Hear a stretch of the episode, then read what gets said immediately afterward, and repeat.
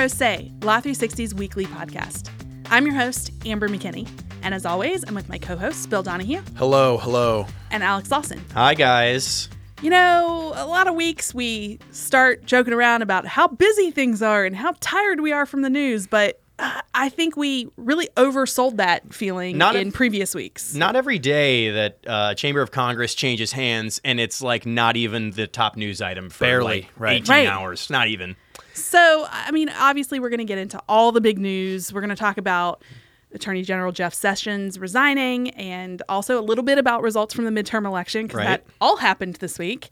Uh, feels like everything is happening. And then at the very end of the show, we're also going to be joined by a Drinker Biddle attorney who headed up the firm's efforts to um, ensure the right to vote on election day. So that'll be a, a nice thing to end with after we get through all this crazy news. Yeah. Um, did want to mention it on on top of this cascading news that we've already been talking about. Then, of course, this morning we heard Supreme Court Justice uh, Ruth Bader Ginsburg was hospitalized after she sustained some broken ribs in a fall in her office. Which Yeah, I mean, kinda- kinda you, you hate to hear that.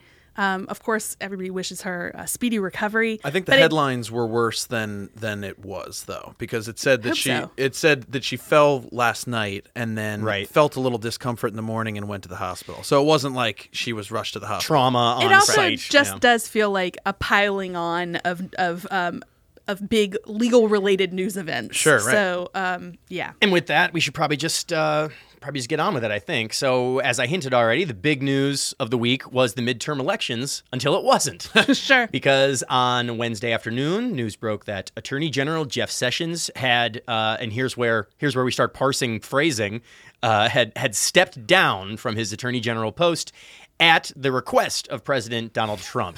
Does that constitute a firing? Where I was a- come from, I'm going to go with yes. where, where, where I come from, if your boss asks you to go and you go, that's being fired. Right. Um, but the move came basically after many months of Trump openly questioning Sessions' decision to recuse himself from the Robert Mueller investigation into Russian interference in the presidential election. he routinely referred to him as Mr. Magoo. Yeah. uh, which was very fun for a lot of news organizations to then have to define who Mr. Magoo was. Yeah, it's like let's let's be clear on that. Um, so yeah, he was he was basically sore at Sessions for recusing himself from the Russia investigation, and there are big implications for that investigation because of what happened this week.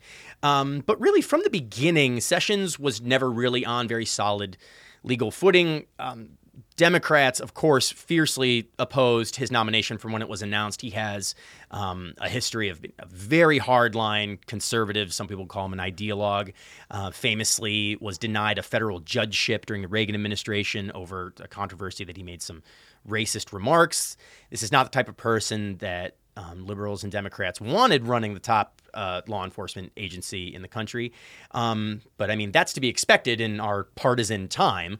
Um, but then, of course, even Trump started to needle Sessions after he recused himself. And uh, I did like a I keyed a Jeff Sessions Twitter search uh, for Trump's tweets today, and it's it's pretty fascinating to watch him just over a period of a few months just kind of make backhanded Yeah, it was uh, bad. just like swipes at Sessions where he was just like, well, I don't know what's going on there at the Department of Justice in quotes, like quotes in the tweet. Um, he also one of my one of my favorite ones was just a couple of it was like a month ago when he was talking about.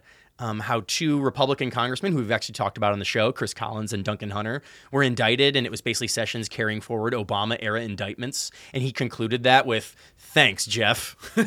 So I mean, uh, people his his job status was up in the air as as much as like over a year ago. Sure. People were they're, they're like the New York Times reported that he was maybe be dismissed, and so people have been on guard about this for some So time. this didn't come out of nowhere. Um, and you know, we can speculate about what everybody's talking about. It came the very day after the midterms. Right. So it seems like Trump just waited until midterms were over to do what he wanted to do there. Yeah, Um, I mean, parsing the parsing the motives of this White House is um, difficult to do at times, um, but uh, yeah, that's where we're at. It really, I mean, it's, I mean, even even for as I'm saying that it people had expected it, it somehow was unexpected and also expected. Sure. Like over the last several months. I don't think as soon as it Yeah, happened maybe was that's the thing. The, expected. the, the, the timing was abrupt. like hours after the midterms. So, Without a doubt. Uh, you know, the thing we always do on this show um, is look to the future. So Sessions is now gone, and we got um, a somewhat surprising appointment to replace him. A curious appointment. Yeah, uh, the yeah the surprise over him leaving quickly gave way to a new thing to discuss, and Right. we'll talk about it right now. Um, so after Sessions uh, disappeared himself, or whatever whatever we're saying, from the Justice Department, uh, Trump appointed a man named Matthew Whitaker, who has served as Sessions' chief of staff. To take the job, the attorney general job, on, on an acting basis. And if that sounds like a curveball to you, it is, because there's a deputy attorney general, Rod Rosenstein, who it's in his job title, would seem to be in line for the Staffers don't usually just take over. Right. Yeah, it's very unusual. Whitaker is chief of staff, which means he's like he's Sessions' like assistant. He helps him ke- keep his affairs in order and like plan his you know various policy initiatives and things like that.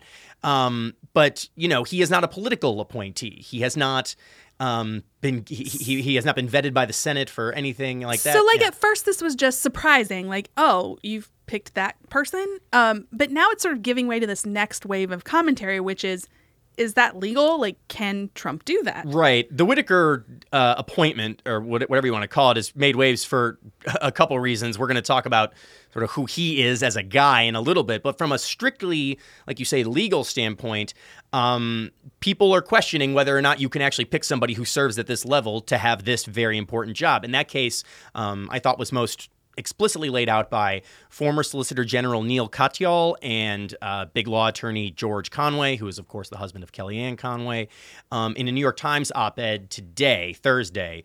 Basically, um, those two argued in the op ed that under the Appointments Clause of the Constitution, um, that clause requires, quote, principal officers of the United States to be vetted and approved by the Senate.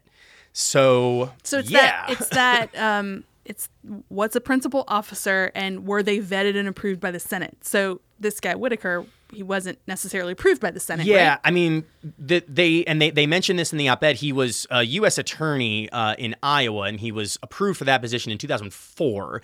But there, of course, that's many years ago, and they said Yeah. like you can't just rubber stamp a whole other Senate's vetting. A lot of things have changed since 2004. you don't say. Um, but yeah, and and as to the question of what's a principal officer, there's all kinds of jurisprudence on that. But I think we could agree that the top uh, law enforcement official in the country would be such, and that's what Katyal and and uh, and Conway were arguing. And it's basically saying, you know, there's all different kinds of cases to make, but very clearly the guy was not vetted and approved by the Senate, uh, and that makes him unfit and illegally uh, appointed as such. They wrote. We cannot tolerate such an evasion of the Constitution's very explicit, textually precise design. Senate confirmation exists for a simple and good reason. Constitutionally, Matthew Whitaker is a nobody. Ooh. Uh, all right. Well, let's actually take it from there because I think a lot of people like me I didn't know who he was. He is, in fact, in many ways, an unknown. Well, he's a nobody. Weren't you listening just yeah, now? I've heard. No, I've heard that he's a nobody. So, Right. um, Bill, I know you looked into this a bit and can Yeah. explain who he is. Yeah, I mean he was he was a he was a nobody nobody uh, even non constitutionally before this, but um, but it, it you know Definitely somebody now. but I mean we've learned a lot over the last 24 hours. Um, so most recently he was Sessions chief of staff. He was described in press reports as sort of a White House loyalist within the DOJ. That he was the eyes and ears of the West Wing over there, and that a lot of times the West Wing would reach out to him rather than Sessions because they obviously weren't getting along with Sessions. Um, before that, he was in private practice for about a decade. Um, he was the U.S. attorney um, in the second half of the Bush administration. He also ran for and lost the Republican senatorial primary in Iowa back in 2014. Right. As we've as we've discussed, his his background hasn't gotten a, the kind of vetting that you would normally get from an attorney general because he hasn't gone before the Senate. We haven't had time to consider him. He was just a chief of staff that is now suddenly the head of the DOJ. So, as the media does, um, everybody started digging in, and he's getting a public vetting right now. Uh, he What are some things we've learned about his views and, and how he might carry out this this job he's been? Yeah. So um, one thing that's gotten a lot of traction is this um, 2014 interview that he gave. It was this Q and A format style thing when he was running for that Iowa Senate seat, um, where he called the courts "quote the inferior branch of the government" and questioned the Supreme Court's ability to weigh in on the actions of the other two branches, um, which is sort of what we think of them doing. This interview, by the way, rules just as a piece It's of good like, as a whole ju- thing. just as a piece of casual reading. Yeah. I mean, it's enlightening. Um, so he, he was Ah, asked. the, he was the asked. inferior brain. I mean, that's pretty extreme. Well, you're going to see Well, why he said that. yeah. Um, so he was asked to name some of the worst Supreme Court decisions, and Okay, did he go with something like every, people get asked this all the time, and the obvious answers are like uh, Korematsu, Korematsu, Dred Scott, Scott. Brown versus Board of Education. Any of those? quote. I would start with the idea of Marbury versus Madison. Oh, come on. That's idea- probably a good place to start, and the way it's looked at, the Supreme Court is the final arbiter of constitutional issues. We'll move forward from there. All New Deal cases that were expansive of the federal government, those would be bad. Then all the way up to the Affordable Care Act and the individual mandate. End quote. Now it's funny because Okay, okay. I I mean you you'll hear Republican you know Senate candidates make cases against the New Deal and certainly against the Affordable Care Act, but I mean Well, and the courts in general, like the, the, the, that there is too much Yeah, yeah, yeah. policy making at the court, but that is a nuanced argument. Guys, Not that, guys, guys. this is taking it back to patient zero. Marbury My v. head Madison. is exploding Yeah. as a lawyer. This guy's an attorney. Yeah. He doesn't agree with Marbury versus Madison. Yeah. which creates judicial review. I mean, if you happen to not know, I mean, Right. basically the, the idea that courts it is can the foundational ruling. It is. It Yes. is. It's it's arguably the most important ruling. weird Yeah. place weird place to start. So the day kept getting weirder. Yeah, I was going to say yesterday. there was some other stuff. So um, it was uh, it was reported last year by the Miami New Times. Uh, hat tip to them because this was before his name meant anything, uh, and it obviously took on a whole new meaning yesterday. But um, but it was reported that Whitaker had served as a board member at um, it was a, a quote invention promotion company that was sued last year and shut down earlier this year by the Federal Trade Commission as a scam that quote bilked millions of dollars from consumers. Wow. Okay. Yeah. That's Well, not great. And, well, and also like okay, for whatever you want to say, like you know. Maybe he was doing some weird stuff many years ago. It was last year, by the way. That, Oh, that- yeah. that's what stood out to me. All right, well, let's talk a little bit more about this because was this one of those things uh, akin to what you see commercials for on TV where it's like, inventor, come to us with your thing and we'll help you? Basically, and it's a big problem in the. It's a big thing, sort of in the IP world, is these scam programs. Um, so, just to lay down the facts, Whitaker was paid to serve as one of several high-profile advisory board members at a company called World Patent Marketing, which was this Miami company that offered to promote people's inventions. You would pay them a few thousand dollars. They would say, "We're going to go um, secure you a patent on this. We're going to promote it to early investors. We'll all get that you in the of thing." supply chain. like yeah. So, according to an FTC lawsuit filed last year, the company did almost none of that. Um, Wow. Instead, it strung people along, saying, "Pay us a little bit more." Pay It us did a the little bit fees more. part. That, oh yeah, yeah, that they part did it that. did. Yeah. Um, it, it basically stole people's money, offered them nothing in return, and then used really frivolous threats of legal action, including at least one actual lawsuit, um, to keep people from publicly complaining. Okay, so I, I- I mean, because you and I are in this IP world all the Yeah. time, this does come up periodically. Um, but I think a little bit about like what does it mean to be on an advisory board? Because sometimes high-profile people Right. sign on to things and they're not they're not that involved. Do we know you know how much he knew about the shady dealings going on here? Right. It's a good question because if you are a former U.S. attorney or a former general or any of these things, you could be like sort of, you know, you can be asked to be on some sort of committee or something else, and you're not really doing anything. take, You're like, a hands-on approach. It's kind of like a like role. Like you sort of agree and maybe you're not following along closely. Right. So, you know, Whitaker's involvement in this seems a little bit more, um, a, a little bit closer than that. He, um, you know, he's listed on their website as this advisor, and he was paid. He was paid about ten thousand dollars, according to court records. Um, but most importantly, he these threats that that formed part of their of the FTC's main sort of thrust against this this scam. At least one of them was authored by Whitaker. He sent this email to this guy who was going to complain to the Better Business Bureau and basically said, I'm a former U.S. attorney. I'm affiliated with this company. And if you make these complaints about the company, you're putting yourself on the line for civil and criminal action. So, yeah, he's not just some ethereal board member serving in some kind of ceremonial, you know. exactly. Place, Exactly. yeah. So, th- So that's pretty questionable. Um, yeah, I mean that gives you a lot to chew on just about who this guy is.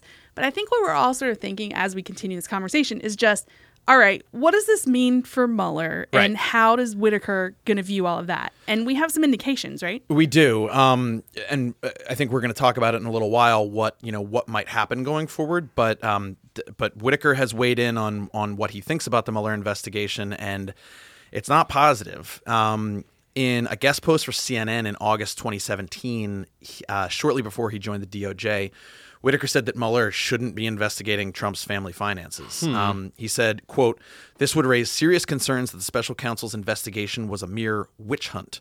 Um, you'll That recognize echoes that some phrase. language. Yeah. Yeah. Seen these um, terms somewhere. and- uh, yes. Even more, even more pointed in a segment on CNN, um, Whitaker suggested that a hypothetical replacement for Sessions could defund the Mueller probe. Wow. Quote, I could see a scenario where Jeff Sessions is replaced with a recess appointment, and that attorney general doesn't fire Bob Mueller, but he just reduces his budget so low that his investigation grinds almost to a halt. Well, and that that that brings us to really the million dollar question. So we we began by talking about the fact that Sessions recused himself from the Mueller probe because he was an active participant in the Trump campaign. He stumped for Trump. He held he held, he held Right. meetings with various officials. So he, he didn't think it was proper to oversee Mueller's investigation that was given to the deputy Rod Rosenstein. But now th- there's new Not information anymore, with Whitaker, right? Um, yeah. So with Sessions out, that issue um, that made him recuse is gone. So it's now taken away from Rod Rosenstein and given to Whitaker. Uh, for all the reasons we've already talked about, uh, Democrats and even some Republicans aren't happy about Yeah. that prospect. So Nancy Pelosi, some other leaders have already called for emergency hearings. They don't want to see Whitaker take over this. They say that um, he needs to recuse himself the same way that Sessions did. Right. So you had a lot of people saying that. You'd expect the Democrats, but you also had Mitt Romney saying it, and then even Susan. New Senator Mitt Romney. yeah. Yeah. And then even Susan Collins said she was concerned. Um, that's a typical line from Susan Collins. Yeah. Um, so they pointed to what we've already discussed that Whitaker has said on record that he thinks the Mueller investigation exceeded its scope. do we think do we have any reason to think he himself will recuse given the fact that he's obviously weighed in on the propriety of this Well, investigation Uh, no. So, a few things. Um, Trump, as we talked about earlier, he held a grudge for a long time against Sessions Right. because of recusing. So, Yeah. the idea that Whitaker would do the exact same thing is a little implausible, I think. And then on Thursday morning, some of his associates were cited by other uh, news outlets saying that he had no intention of recusing. But now there was this new wrinkle that came out today, right? This this guy Sam Clovis. What's the story with yeah. that? Yeah. So because the story isn't complicated enough, let's add in some more people. Um, it was reported uh, Wednesday that Whitaker's close friends with Trump's 2016 election campaign co-chair. It's a guy named Sam Clovis. Um, that guy's already testified before um, the Mueller grand jury, so he's right in the thick of this. Yeah.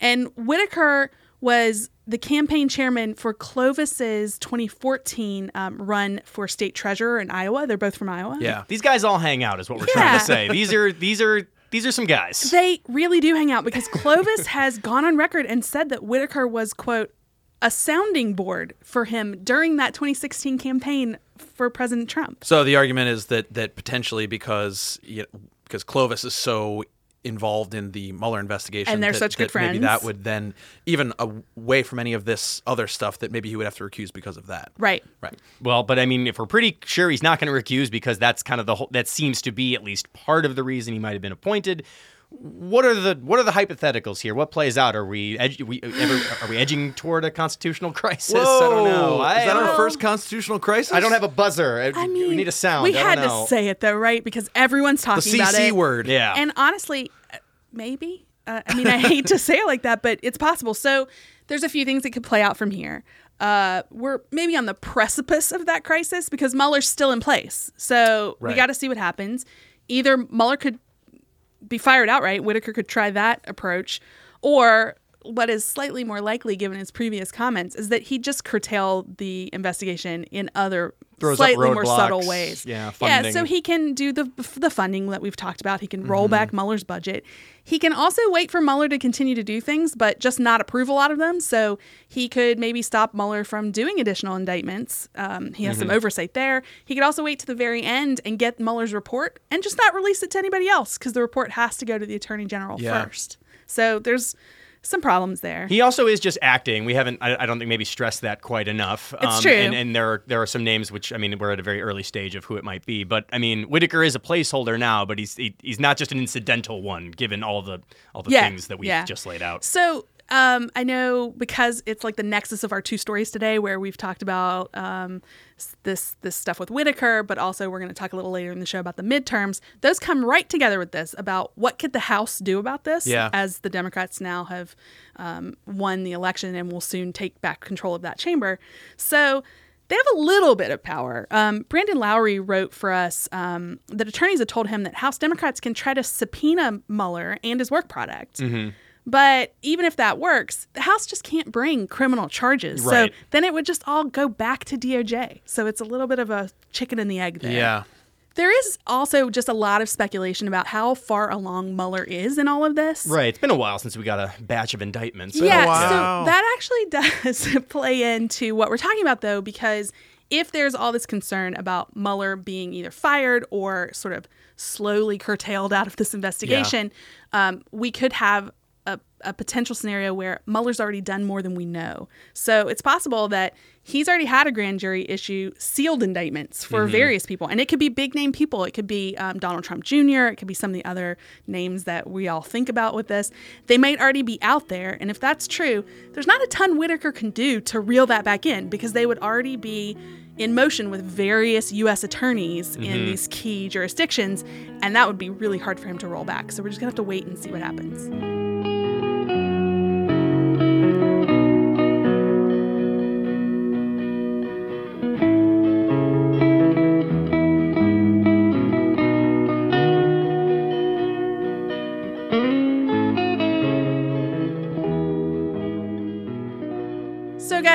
Feels maybe a little weird to be talking midterm stuff because all the big stuff people already know. Well, most of the big stuff, the, the, the Florida races have gotten very close today. That's true. That's true. And actually, I want to keep talking about Florida, but what I want us to do is talk about um, some of the, the ballot initiatives because I think those might have gone a little under the radar. Mm-hmm. the and- law at the polls. Yeah, I mean it's it's a good thing for us to talk about, and there was a lot of them. There were 150 ballot measures. Wow. Um, I think there might have been a few more than that actually. Um, and like I said, I want to talk about Florida. Voters there okayed a constitutional amendment that expands voting rights to most ex felons in the state. Okay. The immediate question being felons couldn't vote in Florida?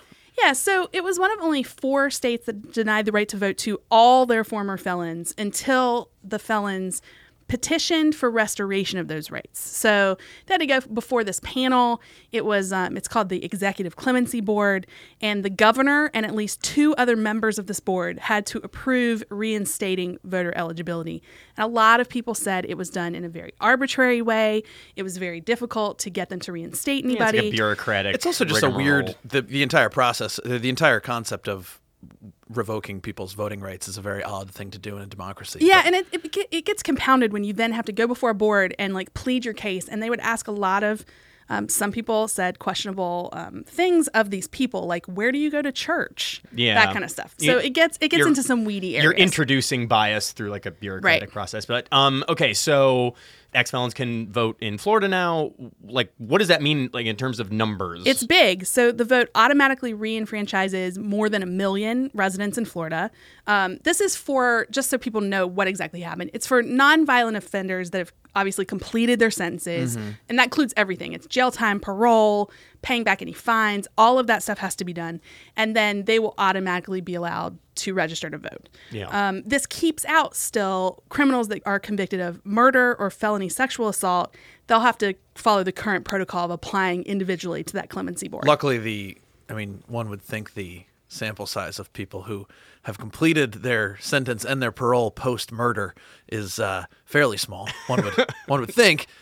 Well, you never know. But yes. But just so it's clear, it's not like uh, I think people when they hear the word felon, they think, oh, it's people that have done the worst of the worst. So Yeah. there's certain types of crimes they still have to go through the old process.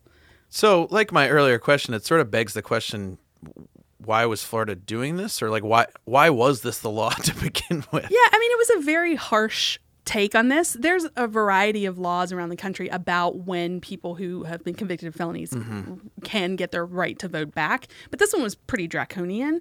Um, the ACLU has said it was just straight up voter suppression, that it barred um, African American voters at twice the rate of other citizens. Right.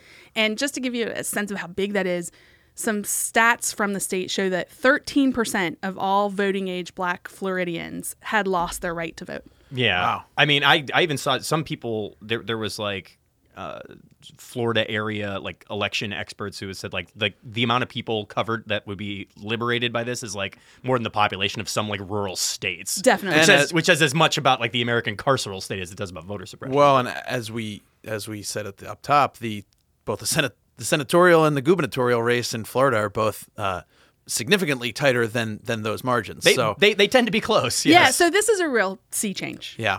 Um, so that was a big deal on the criminal justice front, but there were other uh, criminal justice issues that were on the ballot, and voters weighed in on them Tuesday with sort of mixed mixed results. Um, so we'll start off with the stuff that that criminal justice reform advocates won on. Um, in Louisiana, there was, um, which is it's going to sound weird, but in Louisiana, the voters approved a constitutional amendment that. Um, would it would require that that felony convictions be the result of a unanimous jury verdict. Okay. now, see, now when we talk about Amber's thing about how ex felons couldn't vote in Florida, I did know that some states had provisions that barred ex felons from voting. I full, I, I will, I will admit, I fully did not know that there were states where, you, like, you Yeah. you could be convicted with a non unanimous jury verdict. That's crazy. It's weird. It's one of two states, the other being Oregon, uh, that that had this system where you could be convicted of a felony without a unanimous verdict. Um, somewhat unsurprisingly, in Louisiana, it was a uh, a, a sort of a vestigial um, uh, constitutional creature of the Jim Crow era. Yeah. That um, it you know the idea was y- you if you had a mostly white jury and one black person, they could vote down that that person. So well, it's just one of those things we never got around to fixing, uh, and now it's it was done so by the voters. Totally. And Oregon now, I saw a headline today that um, someone in the state legislature is going to start getting the ball rolling on uh, changing their constitution as well, saying that you know that this was also a vestige of of sort of racist policies. Louisiana leading progressive change ahead of Oregon. Don't hear that every see it. Anyway, Yeah. uh, yeah. So, so th- there were some other things, right? Yeah, the other one, um, staying in the Pacific Northwest from Sure. Oregon, um, in Washington State, there was a, a, a package of of changes approved by voters on Tuesday that are aimed at reducing um, police involved shootings. Uh, the um, they would require more mental health training, more de-escalation training for police officers, and it would introduce this new, um, you know, legal test for figuring out whether a shooting was justified. It would it would re- it's this good faith test that that would make it a little bit more rigorous. This all sounds really great if you are a criminal justice reform advocate, but you said there were a few losses for those people too. Yeah. On the flip side of things, um, there was a pretty closely watched uh, initiative in Ohio um, that would have reduced many low-level drug offenses to misdemeanors, um, and it would have spent some of the money that was that would otherwise be spent incarcerating those people and put it into rehabilitation programs and everything else. Uh, that was supported by the ACLU and some other high-profile groups. That was defeated on Tuesday, and in a bunch of other states, and I think in five states, um, different versions of what's called Marsy's Law was passed. Um, it's named for a college student who was murdered in the 1980s, and it was first passed by California. It it, it expands what are known as victims' rights. Um, It requires tighter tracking of defendants, and um, there's this whole set of rights that it gives to um, to victims of crimes. Um, advocates say that it's necessary for you know that, that, that it's necessary to protect victims um, but groups like the ACLU say that it's you know that it, it has all sorts of due process complications and things like that overly like extra punitive. Exactly, exactly. Yeah. Uh, the other big, you know, sort of bucket of items on many ballots across the nation is something we talked about last week uh, with Diana Novak Jones, and it has to do with the legalization of marijuana.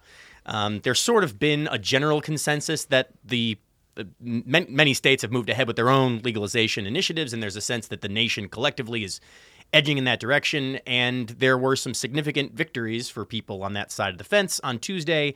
Um, Michigan, state of Michigan, fully legalized recreational use of marijuana, Mm-hmm. um, and voters in Utah and Missouri uh, gave a green light to the use of medical marijuana. Utah, huh? Okay. You don't associate Utah with legalizing marijuana. I know. I, I thought you needed a like a special permit to have caffeine. Yeah, it's, Sorry, I don't mean to the, all the So- Utahns out there. yeah. So it is hard, a little hard these days to keep track. Where are we just sort of on the national level in terms of what states have done what? What's our tally? Great question. Uh, that's now 33 states that allow for some level of medical marijuana use, um, and 10 other states plus the District of Columbia with full legalization. So you're talking about, I mean, that that's 43 out of 50 states that that are, are at least inching toward legalization or full legalization. So they're adding to the green wave instead of the blue wave of this Oh, election. look at you. Uh, Amber's got bars. Um, You know. But as you mentioned, Bill, I mean, it's not just that, oh, a couple other weed legalization things passed. It's about which states did them. All three states that I just mentioned, Michigan, Utah, and Missouri,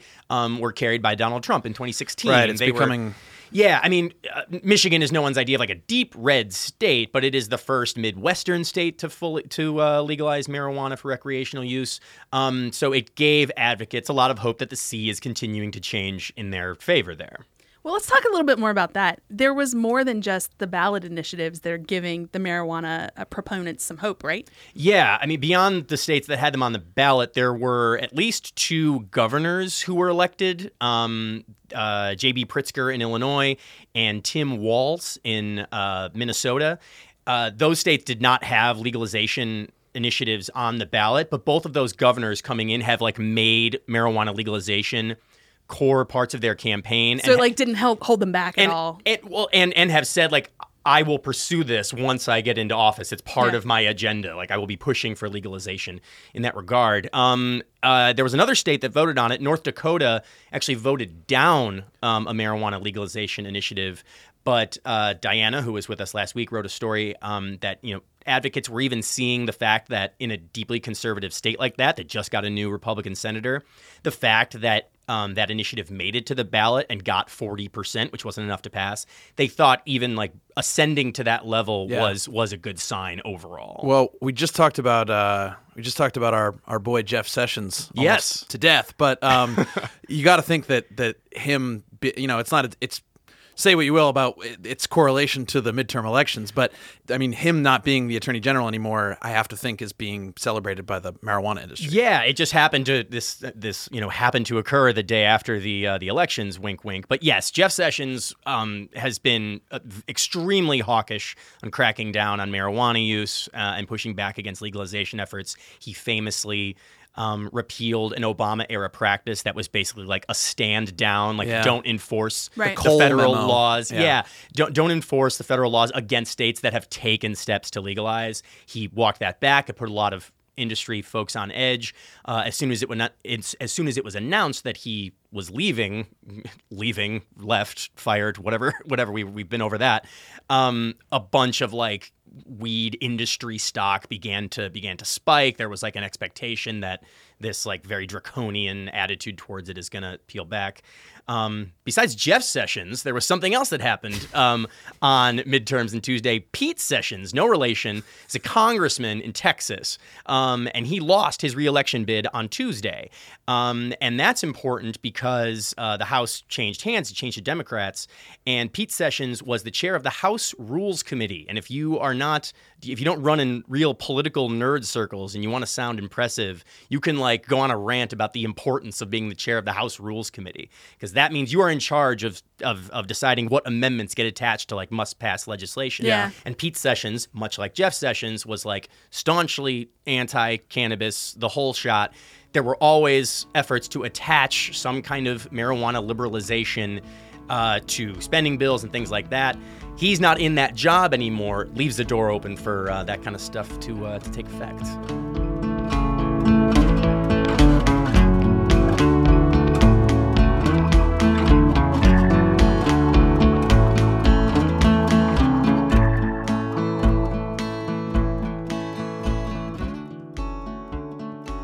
This election season, major law firms across the country partnered with the Lawyers Committee for Civil Rights Under Law to provide support for voters.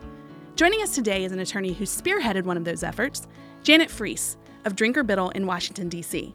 Welcome to the show, Janet. Thank you, Amber. It's a pleasure to be on the podcast with you.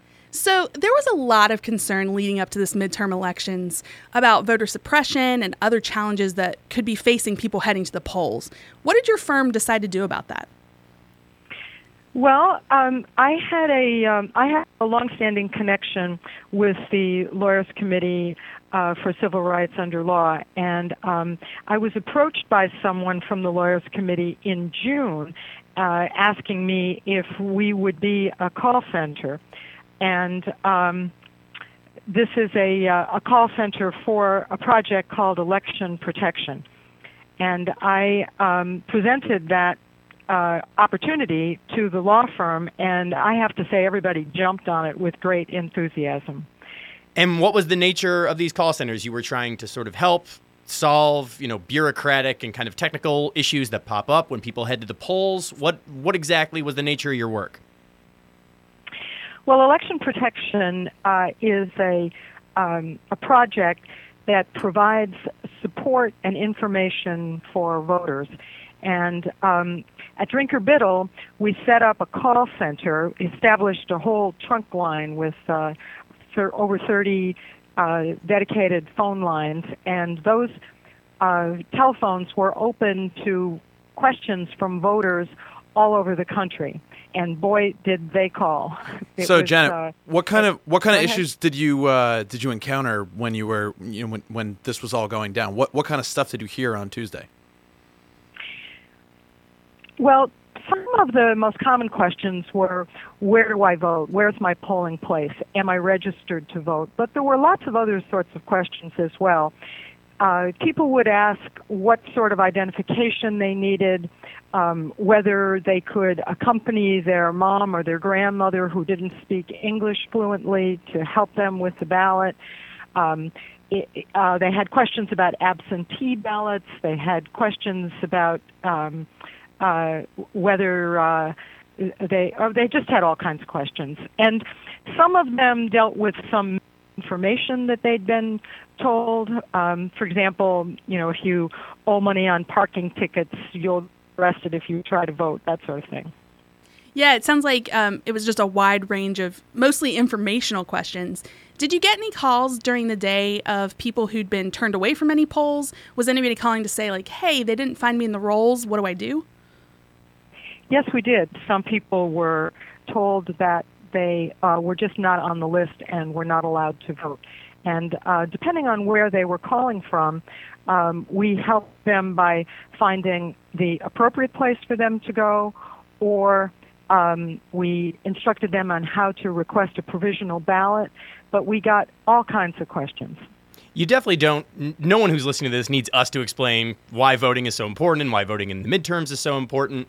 And, you know, helping people navigate this sometimes confusing process is important work. And it's it's about helping the voters. But I'm we have you on the phone, Janet. I wanted to know um, what sort of your big takeaway um, was from participating this in this. It sounds like it was pretty rewarding, but you know, from the experience, what would you say uh, you you took away from it? It was a very rewarding experience, and I did feel like we were providing real help to people who needed it, and that was very satisfying. I also learned that I should never be a telephone operator um, because it was so hectic. And um, yes, it was. We had um, to create a ticket for each call, and when a call was finished, we had 90 seconds to finish the ticket before they allowed the next call to come through. So I did feel a little bit like I was a contestant on Beat the Clock. Um, but the um, but the feeling of satisfaction uh, was immense, and I think that all of the people who um, worked very hard at Drinker Biddle to make it happen, our IT department and our um, hospitality department, the receptionist, all the lawyers and paralegals and administrators, everybody really, really um, on board and was part of a of a great team. And I think everyone really felt like um, they were doing something to help, and that felt great. Janet, it was great to hear about this. I hope a lot of lawyers listening to our show might take some inspiration for the next election we have to help give back to the community. Thanks. Thank you.